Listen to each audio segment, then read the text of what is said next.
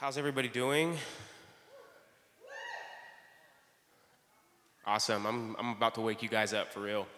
So I'm over here in worship and I'm like fully engaged, reaching for what God has for me and giving God what I brought for Him. So good.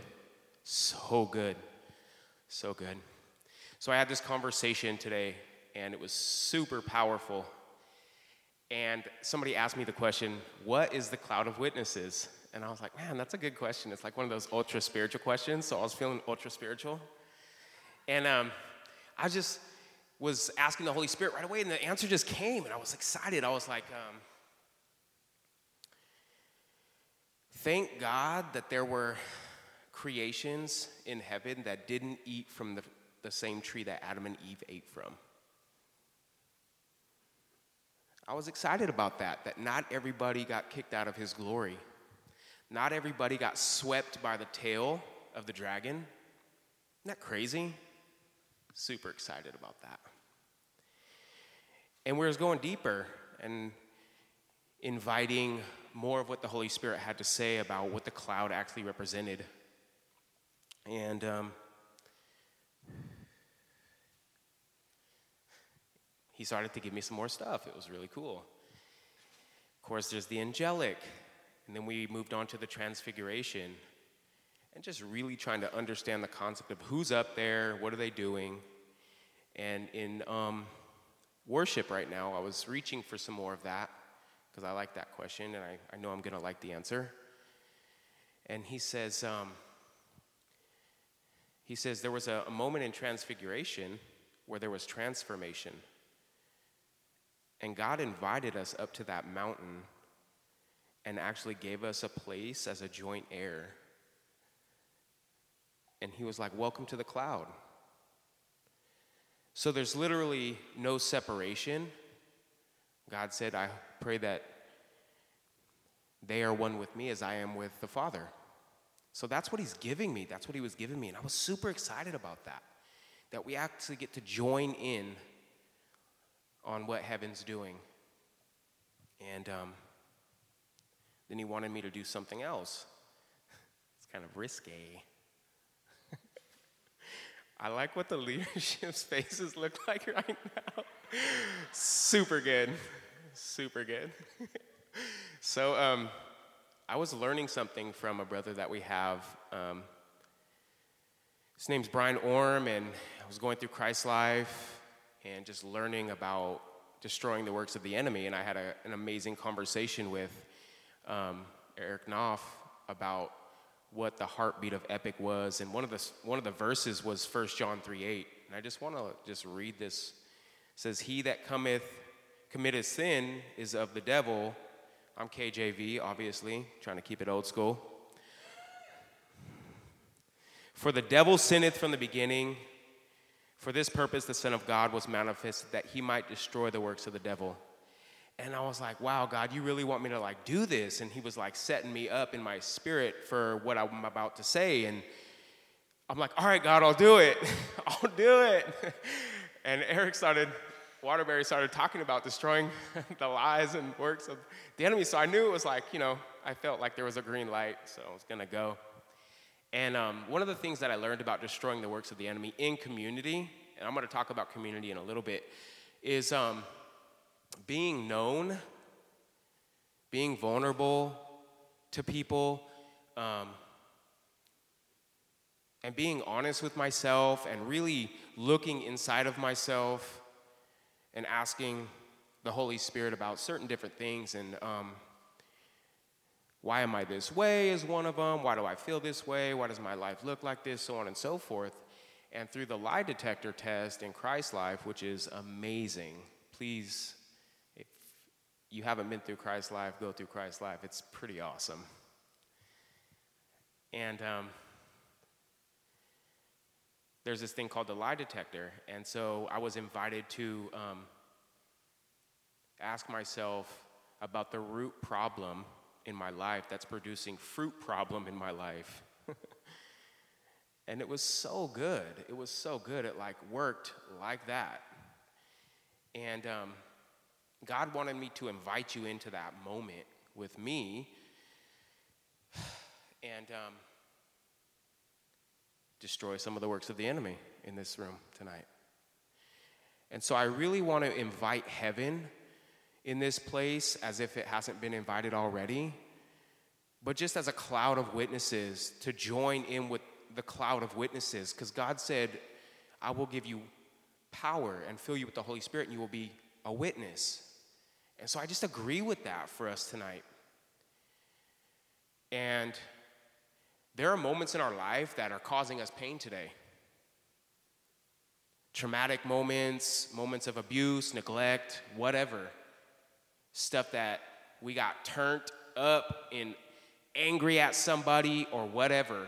There's moments that are still like weighing down on us.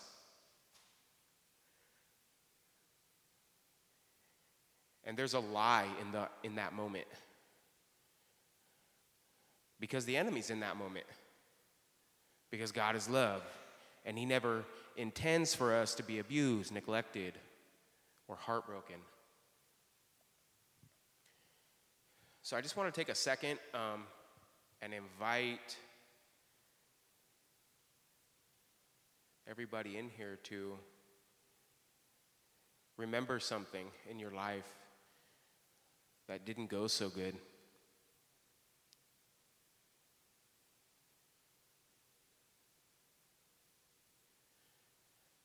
And ask the Holy Spirit what the lie is in that moment.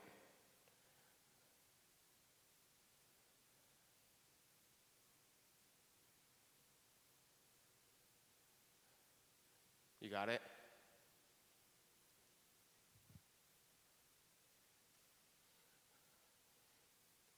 Feel the moment. God is about to rock you right now.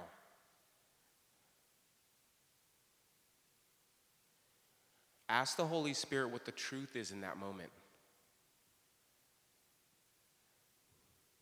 Yeah. Thank you, Jesus.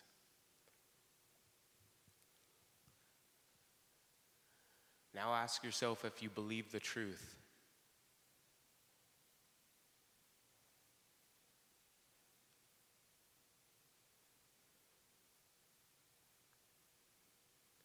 Just by a show of hands, how many people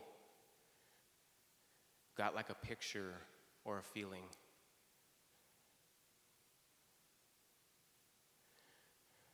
Do you believe the truth?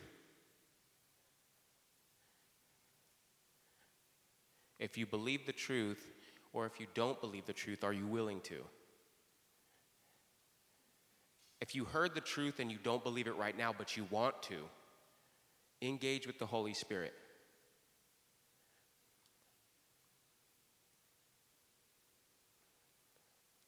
Now let the memory go.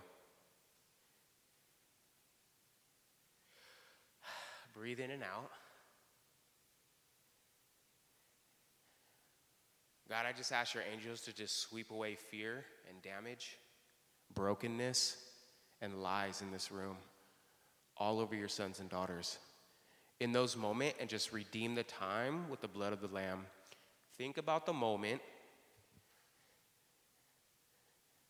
and resonate with the feeling that you have now. What has the Holy Spirit done for you in that moment?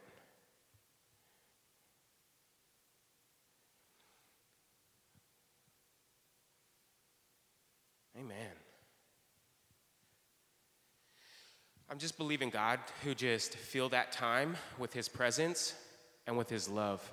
Because that's what happened for me. It's super tangible, it's super real. And he's not partial. If we want truth in our life, we can have it. And being vulnerable allow God to really show me how to destroy the works of the enemy in my own life and I'm super excited about that. It's one of the many things that I'm learning about in community here at Epic Life. The community here has so much to offer. Every single person, when I got here, my thoughts verbally y'all have no swag. No swag. when I got here, that's what I thought. That's what I felt. And I acted that way too. And coming in day after day, pre service prayer. There's pre service prayer here, by the way. It starts at um, 6.15. Y'all are invited. It's a half hour. Please come. I think I missed two days in a year. Super helpful. And my mind has been changing through that, through Christ life, and through the love that I'm feeling through each and every one of you guys that I've met up with, that I've talked to. And my mind is changing. My mind is being renewed, and my life is just, it's, it's super changing. It's transforming. There's glory in my life. The glory of God through community is changing my life. It's changing my life. If you're here and it doesn't feel comfortable, you're right where you need to be. Please keep coming. Please keep coming here. Because this place, this uncomfortable place, will get comfortable if you get familiar. And Epic Life has so much to offer. I learned how to be responsible here in a lot of different areas of my life, and I'm learning how to be responsible in a bunch of new areas of my life. And I read a book that was given to me when I first got here by Jack Frost called Spiritual Slavery to Spiritual Sonship. Y'all might want to get your hands on that so that identity becomes clear, so that the Son of God is truly a reflection in his sons and daughters. And I got that here. And I got a bunch of high powered ministry stories and high powered ministry people that I know, but it came through vulnerability in community, in unity, and just being known. And I'm excited about that. Thank you.